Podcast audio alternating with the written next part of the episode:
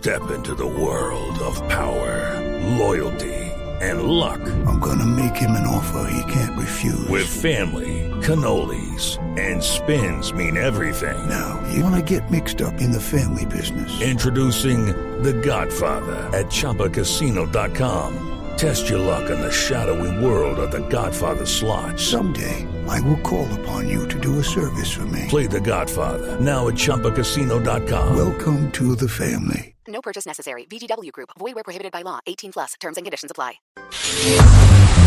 De la interpretación de los hechos en diferentes tonos. Mañanas Blue. Mañanas Blue. Colombia está al aire.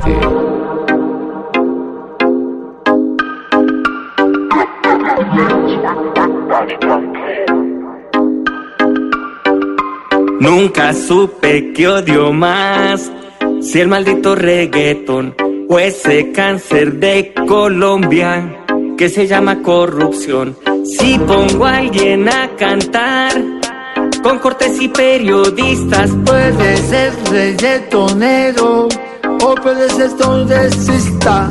Si improvisa es ordinario, tira letras con veneno. Puede ser que sea farruco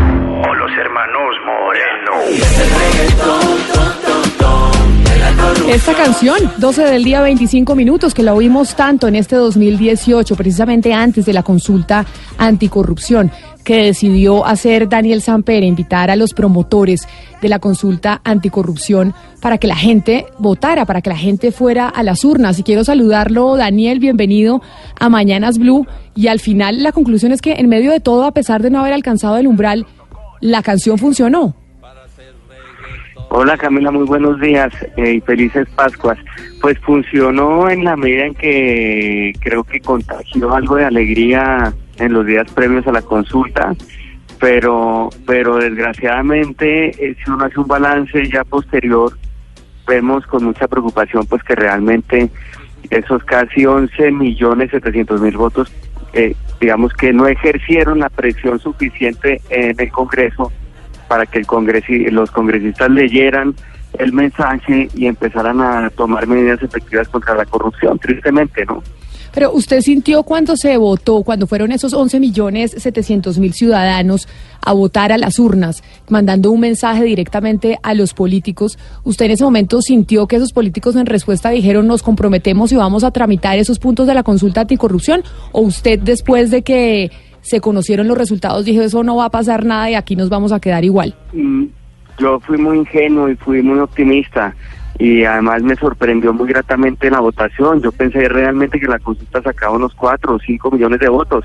De modo que esa votación más alta todavía que la que obtuvo Duque, de gente que salió a votar sin tamales, sin buses, sin ningún tipo de logística, absolutamente votos libres y ciudadanos, yo creo que son el mensaje más contundente que se ha eh, enviado por, por parte de la ciudadanía contra los congresistas y juré que no solo los congresistas, sino que todos los políticos y el estamento dirigente lo iba a leer así.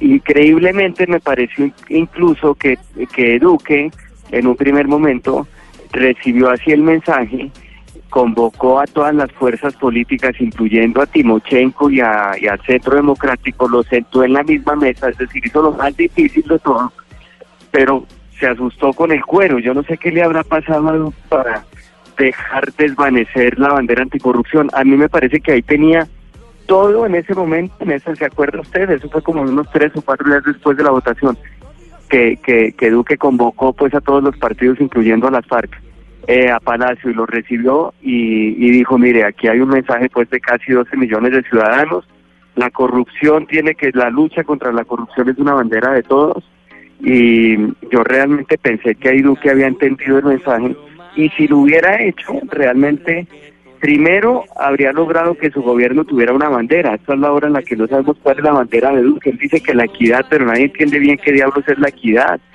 Eh, y segundo, no estaría gobernando un país inmanejable, completamente polarizado, pues porque realmente no solo habría encontrado su bandera de gobierno, sino que es una bandera que de verdad nos uniría a todos. Me parece que desaprovechó una oportunidad de oro para poder hacer un buen gobierno. Es que precisamente sobre eso que usted está diciendo, Daniel, ¿por qué no nos acordamos un poquito de las voces de algunos políticos después de que se conoció la votación de más de 11 millones 700 mil colombianos que votaron, como usted menciona, sin tamal, sin buses, sino simplemente cansados de la corrupción y diciendo aquí queremos cambiar un mensaje y queremos que las reglas cambien? Claudia López, ex senadora y promotora de la consulta anticorrupción. le da un mandato claro y contundente al gobierno y al Congreso. Los queremos invitar a todos para que el próximo martes a las 11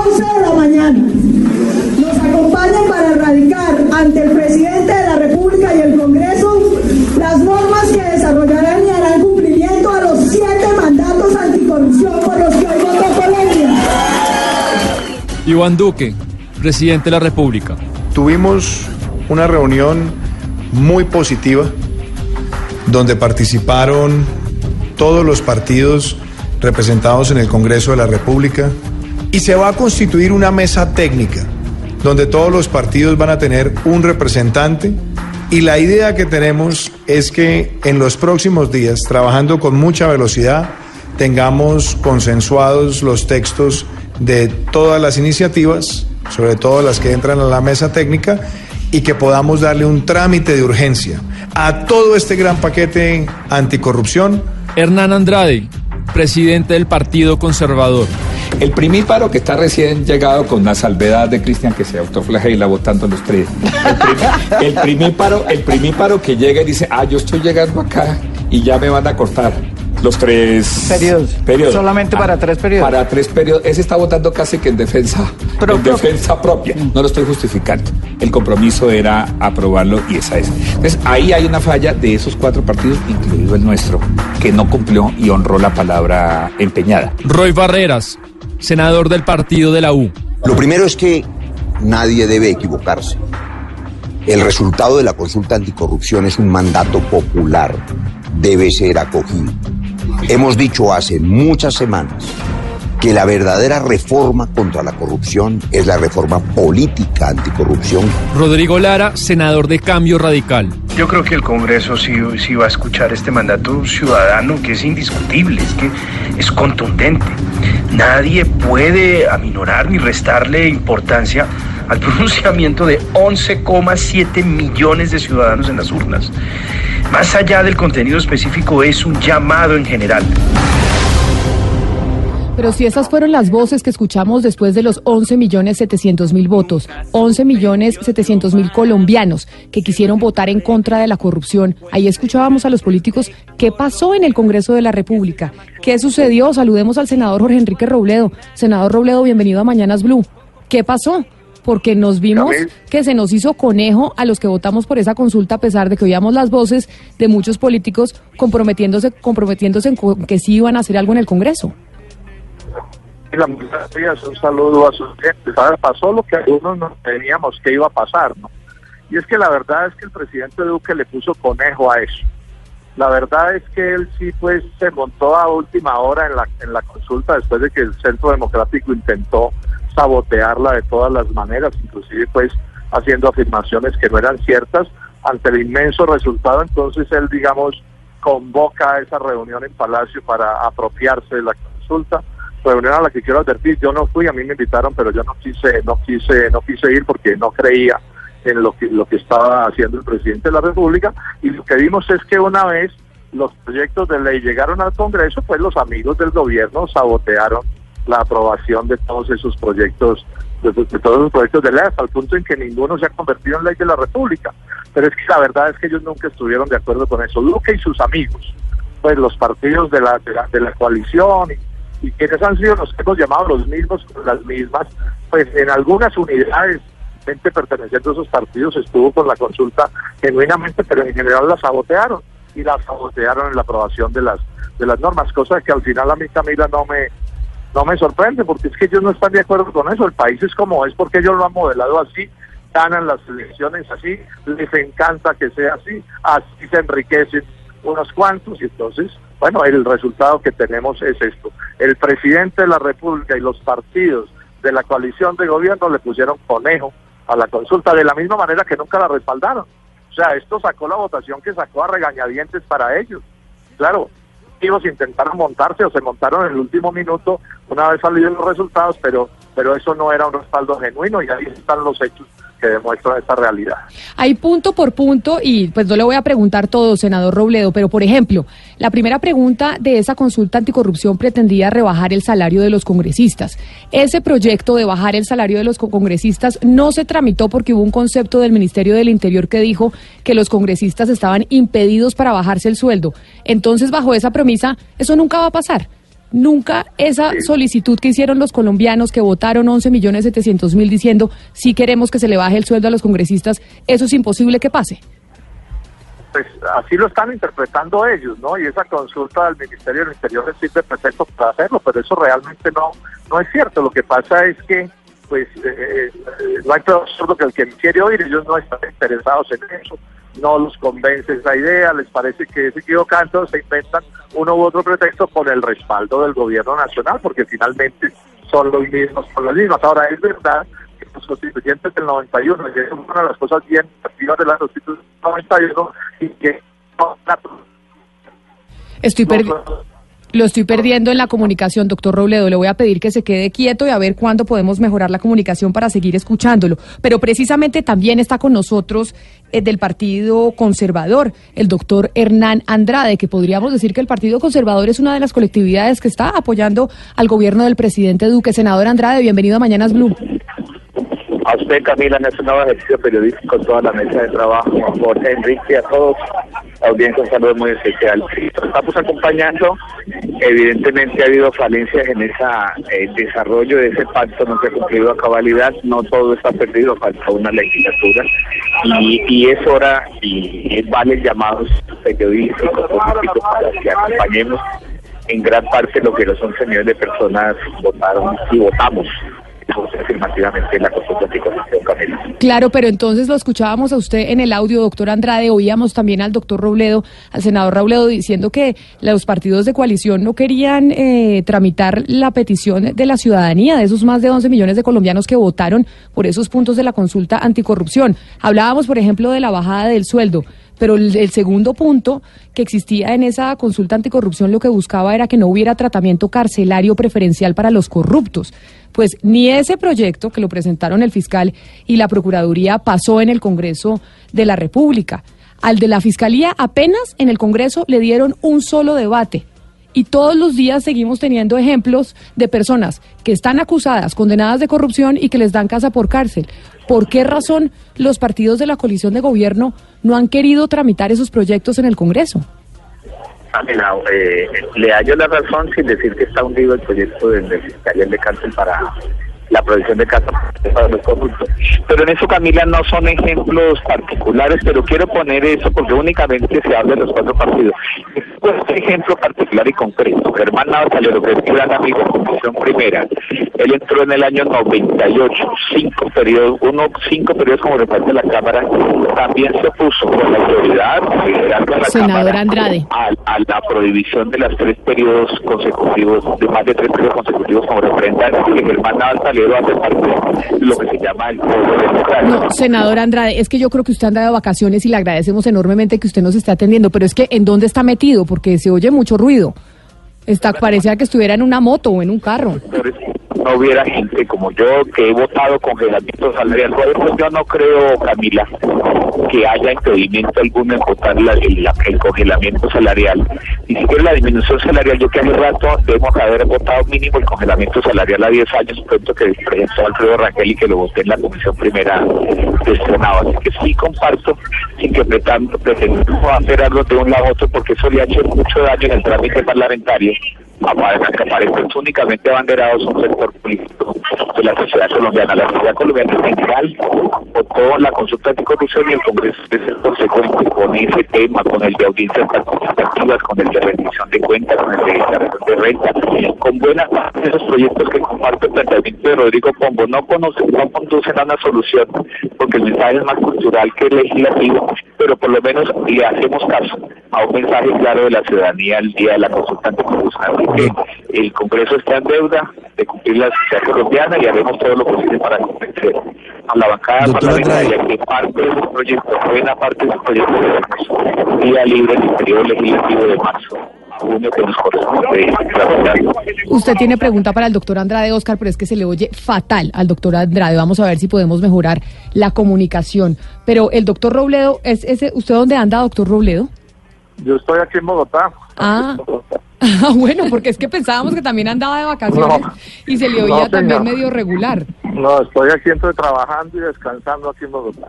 Bueno, eh, algo que dice mucha gente que no estaba de acuerdo con la, con la consulta en su momento era que los puntos de la consulta eran incumplibles legalmente y que al sí la gente votara y todo el mundo se movilizara no iba a pasar nada y así dijeran que si pasaban en la consulta, si pasaban en el Congreso, no iba a pasar nada porque no eran viables. Es tan cierto que no eran viables jurídicamente y no es tanto culpa del Congreso no haberlos votado, sino que de verdad no se podía. No, no, eso no es cierto. No es cierto que los proyectos de ley se presentaron, pues con las adecuaciones necesarias, pero se presentaron, digamos, eh, con el respaldo nominal del presidente de la República y de y del ministro del Interior y de todos los partidos, porque eso eso se acordó. Entonces, si no se aprobaron, no fue porque fueran inviables legalmente, sino porque no se les antojó a las mayorías aprobar cada uno de los proyectos de ley porque no estaban de acuerdo. Por lo que yo le decía inicialmente, a ellos en general, a todas las fuerzas que podemos llamar duquistas, las que han venido haciendo de las mayorías a Duque en el Senado, no les gusta esa, esa concepción. Por eso se tuvo que tramitar una consulta, porque fue posible aprobarlos como proyectos de ley. Entonces, lo que algunos nos temíamos que podía pasar, no por razones de impedimentos legales y constitucionales, sino por razones de fuerza política, pues los proyectos llegaron y están empantanados porque es que ellos son los que tienen los mayorías. Es una cosa también en la que hay que insistirle a sus oyentes. Eh, legisla el Congreso, y es una formulación formal y, legal, pero realmente legislan las mayorías del Congreso. Entonces, si, si una mayoría del Congreso no quiere aprobar una ley, por buena que sea, pues no se aprueba. Y eso fue lo que terminó sucediendo. El- el- la cabeza de la mayoría hoy en el Congreso de Colombia en el centro democrático, con el respaldo del Partido Conservador, con el respaldo del Partido de la U y con el respaldo de los grupos eh, cristianos. Y se le suman, eh, dependiendo de las circunstancias, se le suman también Cambio Radical y el Partido y Partido Liberal. Y ellos son la mayoría. Si ellos no quieren aprobar una cosa, pues no se puede aprobar, porque quienes estamos en, en oposición no tenemos los votos suficientes. Entonces a nosotros nos gusta que, que esas leyes se aprueben, pero a ellos no. A ellos no. Entonces, pues no, no se puede, pero no es porque no se pueda, sino porque no no quieren, es la palabra exacta. No es que no se pueda aprobar, sino que no quieren aprobarlo porque nunca han estado de acuerdo con este tipo de circunstancias, entre otras cosas, porque es que ellos ganan elecciones eh, recurriendo a una serie de prácticas que no deberían existir, pero que bueno, ellos manejan y saben y saben y saben y saben. Doctor Daniel, a mí me gustaría eh, aprovechar su liderazgo muy creativo y muy lúcido, como siempre, en este proceso de la consulta anticorrupción para preguntarle si no cree que hay parte de culpa en la historia reciente de Colombia eh, con el conejo, este sí conejazo que le hicieron en últimas a los del no en el plebiscito en el año 2016. ¿Usted no creo que este fue un efecto parecido, aun cuando tenga diferencias?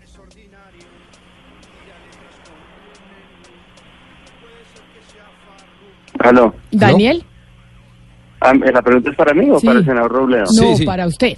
No, no. Usted ha sido el creativo y su video pues fue absolutamente viral, fantástico, lo seguimos y quizá por eso muchos fuimos a votar a favor de la consulta. Pero repito, ¿usted no cree que hay parte de culpa en la historia reciente con el conejo que se le hizo a los del no en el plebiscito en el año 2016? Pues no lo sé, es decir, tampoco creo que se trate de ver que de, de- un concurso de, para saber cuál conejo es más grande. Creo que son circunstancias distintas. Yo voté por el sí, creo que la campaña que hizo el no eh, fue deslegitimada por eh, las, las fake news esas que confesó incluso el propio gerente del sí. Eh, pero bueno, creo que son dos momentos distintos y demás. Eh, por lo demás, lo que lo que sí creo es que las circunstancias concretas de la consulta anticorrupción pues eran muy diferentes. Creo que era una consulta que a diferencia de la del plebiscito, eh, unía al país en vez de dividirlo, el plebiscito lo dividió, la, el deseo de que Colombia deje de ser corrupta nos une y creo que fue definitivamente desperdiciado pues por la clase dirigente que una vez más demuestra que es que, que jamás será capaz de autorreformarse. Eh, entonces creo que son conejos muy diferentes eh, de distintos tamaños y sobre todo hijos de distintas épocas. También nos decía el senador Robledo que Cambio Radical en algunas oportunidades era partido de gobierno, dependiendo de qué se trataba la discusión que se tenía en el Congreso de la República. Por eso también hemos querido llamar al eh, senador por el partido Cambio Radical, Rodrigo Lara, quien apareció en este video del reggaetón eh, de la corrupción antes de la votación de la consulta. Senador Lara, bienvenido a Mañanas Blue. Aló, hola Camila, cordial saludo a, a todo el equipo también. ¿Cómo están?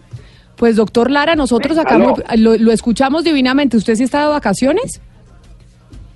Sí, sí, sí, yo salí con mi familia unos días. Bueno, pero lo escucho perfectamente. Estamos acá preocupados en la mesa de trabajo y además los oyentes que nos llaman también indignados diciendo que se siente que les hicieron conejo porque más de 11 millones 700 mil personas salieron a votar.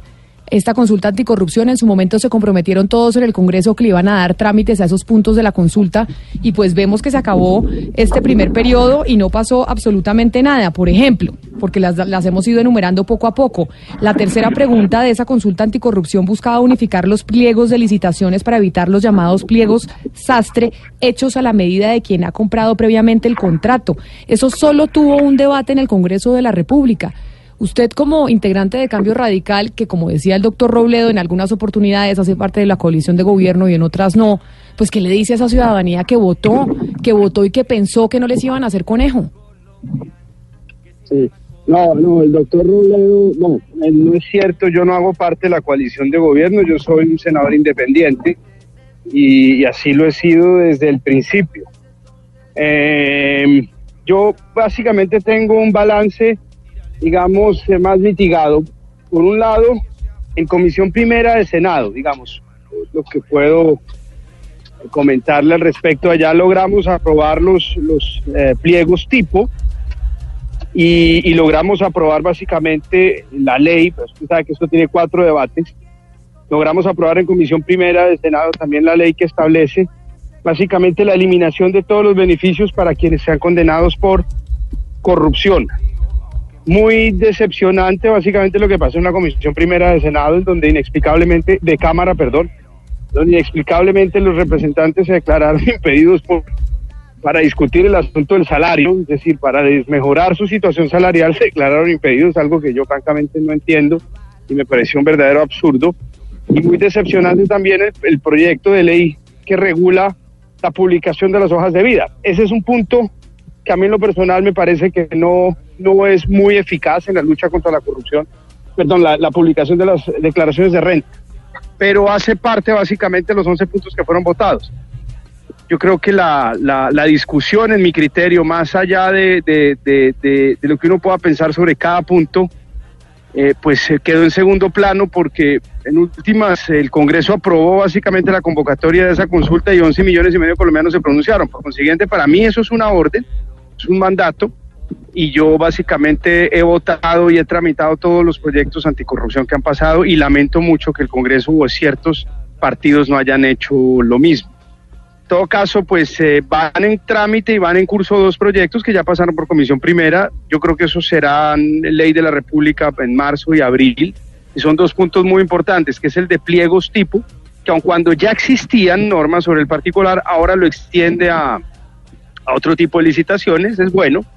Y, y- y la prohibición de cualquier beneficio extra carcelar, eh, carcelario, carcelar para cualquier persona que incurra en delitos eh, del- delitos de contra la administración pública. Do- do- mire, Daniel, antes de despedirlo, eh, antes de despedirlo, Daniel, eh, yo quisiera eh, hablar de lo siguiente. Siempre solemos comentar y mencionar a los políticos como responsables de la corrupción. Y la corrupción al final nos toca a todos como ciudadanos. ¿Qué debemos hacer nosotros como ciudadanos, como sociedad, no los políticos, para borrar esa palabra de nuestro diarismo? Bueno, pues esa respuesta tiene raíces en muchas partes, ya hace parte de la idiosincrasia colombiana, yo me imagino que parte por nuestra cultura mafiosa que no solo nos trajo un gran irrespeto por la vida, sino eh, pues demostró que el, el- el dinero que mueve la mafia eh, hace que eh, la corrupción se, se haya aumentado y haga parte prácticamente que de la, de la naturaleza de lo que somos. Eh, entonces, claro, hay que hacer una autoevaluación, recuperar la conciencia individual para combatir la corrupción, eh, pero sin duda alguna también votar pues por eh, eh, candidatos que estén al margen de cualquier acto corrupto, al margen de cualquier partido que haya cometido actos de corrupción y que de verdad puedan eh, vislumbrar para Colombia un futuro libre de corrupción, que esa es la verdadera guerra que debemos librar. Pues Daniel, nos quedamos con eh, el reggaetón de la corrupción de fondo, haciendo este balance de qué pasó con esos puntos que votaron los colombianos y que en cierta medida sentimos que, que en el Congreso se iban a tramitar a pesar de no haber alcanzado el umbral. Yo sé que usted se va para el médico, así que mucha suerte en el médico y gracias por atendernos en esta época de fiestas. Un abrazote, bueno, muchas gracias a todos ustedes, un abrazo. Oscar. Doctor Robledo, el, el senador Andrade nos acaba de decir que no todo está perdido, que, digamos que todavía de ese paquete de anticorrupción se pueden salvar algunas leyes. ¿Usted realmente es pesimista con respecto a la suerte de todo el paquete o cree que realmente se puede salvar algunas de esas, de esas iniciativas? A ver, técnicamente, eh, algunas de esas iniciativas probablemente puedan pasar, pero digamos técnicamente. La pregunta que hay que hacerse es si políticamente las van a pasar. Porque en la medida en que van pasando los días y la opinión pública va como poniendo de distancia los sucesos de las votaciones, pues les va a quedar más fácil hundirlas si al final las quieren hundir. O sea, estamos en manos de ellos, en cierto sentido. Y de ahí que sea tan importante llamar a la opinión pública y que esté atenta y a que reclame. Entonces, insistir en técnicamente, pues no están hundidas todas esas normas, pero yo veo un ambiente negativo de parte de quienes tienen las mayorías del Congreso. Porque, porque yo insisto, no creen en esto, no, no creen en esto. Y, no, y si por ellos hubiera sido, no hubiera habido consulta. Y si por ellos hubiera sido, la consulta había sacado dos millones de votos. Yo quiero insistir, el, partido, el principal partido del gobierno, que es el Centro Democrático, la saboteó desde el primer día. El, su propio jefe del partido, el doctor, saboteó la consulta todo el tiempo. No son inventos míos. Y el respaldo que le dio que fue un respaldo oportunista, mucho más que un respaldo serio. Es más, él presenta unos proyectos de ley calculados para que el Centro Democrático pudiera sabotear la consulta. Y los otros partidos que están con ellos, pues están en las mismas circunstancias. Pero bueno, tocará seguir presionando y hablando y exigiendo y esperemos eh, poder salvar algunas de esas normas. Senador, eh, no me cuadra mucho una cosa, porque de alguna manera eh, los miembros de la oposición en el Congreso de la República aseguran que Duque no tiene mayor ascendencia, ni injerencia, ni domina la clase política tradicional en el seno del Congreso. Entonces, si eso es así, ¿por qué importarle la culpa al gobierno de la frustración o lo que llamamos nosotros el conejo frente a la consulta anticorrupción? Lo que pasa es que esa afirmación de que no controla tiene mucho de ficción. ¿no? Mire usted cómo son las cosas. Se unieron todos ellos, los mismos con las mismas, todos para elegir a Duque. Después todos ellos unidos se repartieron las mesas directivas del Congreso que son importantísimas. Todos ellos unidos también eligieron el mismo Contralor. Todos ellos unidos aprobaron el presupuesto de Duque. Todos ellos unidos aprobaron la reforma tributaria de Duque todos ellos unidos defendieron a Carrasquilla y defendieron al, al, al, fiscal Martínez y lo están defendiendo. Todos ellos unidos están hundiendo estas leyes. Entonces lo que pasa es que aquí hay una ficción con la que están jugando desde la Casa de Nariño, que es pues intentar poner una distancia al doctor Duque con la clase política a distancia que a la hora de no lo tiene. Porque es probable que algunos de ellos chillen y patalleen y digan cosas y todo, pero cuando llegue la hora de defender a los carrasquillas y a los fiscales, ahí están. Cuando llega la hora de aprobar el presupuesto, ahí están. Cuando llega la hora de la razón tributaria, ahí están. Entonces ahí están en todo. Y están juntos en todas estas normas. Así tengan las astucias de intentar presentarse como que el Frente Nacional no existe. No, el Frente Nacional Duquista en los hechos está funcionando. Así no es en demagogia, así de cuentos, pero la verdad es que le acabo de, de, de, de narrar siete decisiones de importancia estratégica para el presidente de la República que el presidente de la República ha sacado adelante.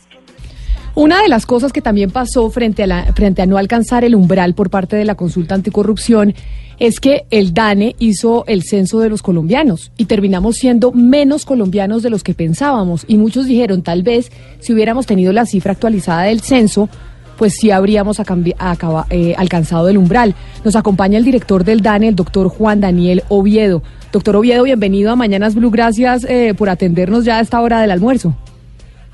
Bueno, eh, muy buenos días a ustedes y muchas gracias por la invitación. Y aquí estamos con toda la disposición a, aclarar cualquier inquietud que tengan.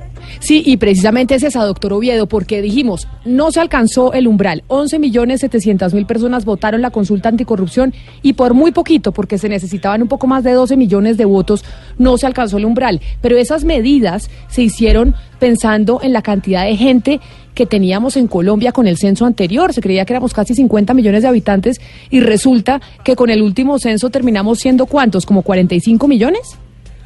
45.5 millones es la cifra preliminar que nosotros estamos eh, manteniendo hasta el momento y esperamos tener las cifras definitivas eh, hacia finales de enero, primera semana de febrero. Doctor Oviedo, ¿y eso no generaría un cambio en, eh, en los mínimos, en el umbral, cuando se hacen consultas populares como esta de la consulta anticorrupción? Es una pregunta, es, una pregunta supremamente interesante y varios elementos a tener en cuenta. Primero, eh, es evidente que, que el censo electoral debe actualizarse en función los resultados definitivos del censo poblacional. Pero llegar a decir que bajo el nuevo censo poblacional el censo electoral hubiera podido facilitar que la consulta anticorrupción pasara al umbral puede ser bastante complejo. ¿Por qué? Porque ese censo electoral eh, está sesgado o está focalizado en población que tiene la capacidad de ejercer el derecho al voto, es decir, la población mayor de 18 años.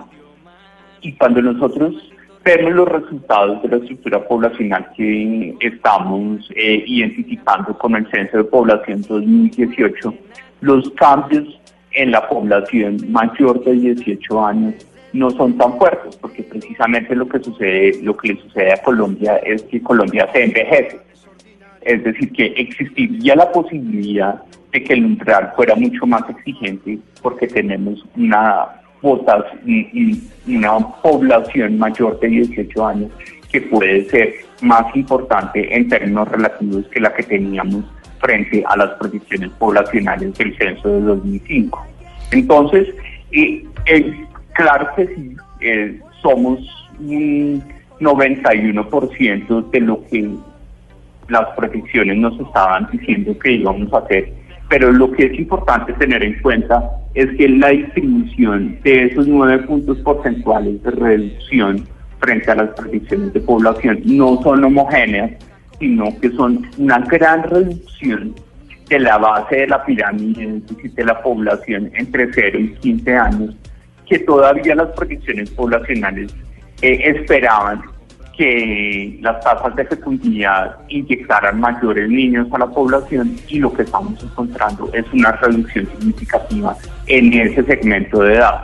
Entonces, cuando uno compara esa reducción en la población joven, que es la que no puede ejercer el derecho al voto, y ve uno un engrosamiento de la población adulta que sí lo puede ejercer, podría ser probable que el umbral fuera mucho más exigente bajo el censo electoral derivado del nuevo censo de población y vivienda. Pues doctor Oviedo, nos parecía importante aclarar ese punto y quién mejor que usted para darnos la claridad sobre ese censo electoral. Quiere decir entonces que no, que en caso de que haya que hacer una revisión podría ser toda la contraria porque la población adulta o con la opción de poder votar incrementó. La población que disminuyó es la población menor porque se esperaban mayores nacimientos y realmente estos no se dieron. Muchísimas gracias por haber estado con nosotros en Mañanas Blue. Perfecto, muchas gracias. A usted, Muy bien. muy amable, doctor Robledo. Y quizá la última pregunta, ya para hacer la conclusión y cerrar el tema. Usted entonces es cero optimista frente a lo que pueda pasar el próximo año en el Congreso de la República sobre los diferentes puntos de la consulta anticorrupción y que se vayan a tramitar. Sí, yo no soy optimista, salvo que haya, pues, digamos, más exigencia ciudadana. Yo creo, Camila, y quienes estuvimos de acuerdo con, con, la consulta, debemos hacer esfuerzos grandes, pues, para, para insistirle para presionar y para hablar del tema, ¿no? Eso podría cambiar las circunstancias, porque, pues, los políticos, así no les gusten las cosas, ciertos políticos las terminan aprobando una de las conveniencias, y el año entrante es año electoral, y entonces de pronto se los deben que se mojen, entonces les toca seguir insistiendo, pero hoy los hechos nos dicen que no quisieron aprobar nada de eso y que el presidente de la República y su ministro del Interior no hizo los esfuerzos que se hicieron para otras normas.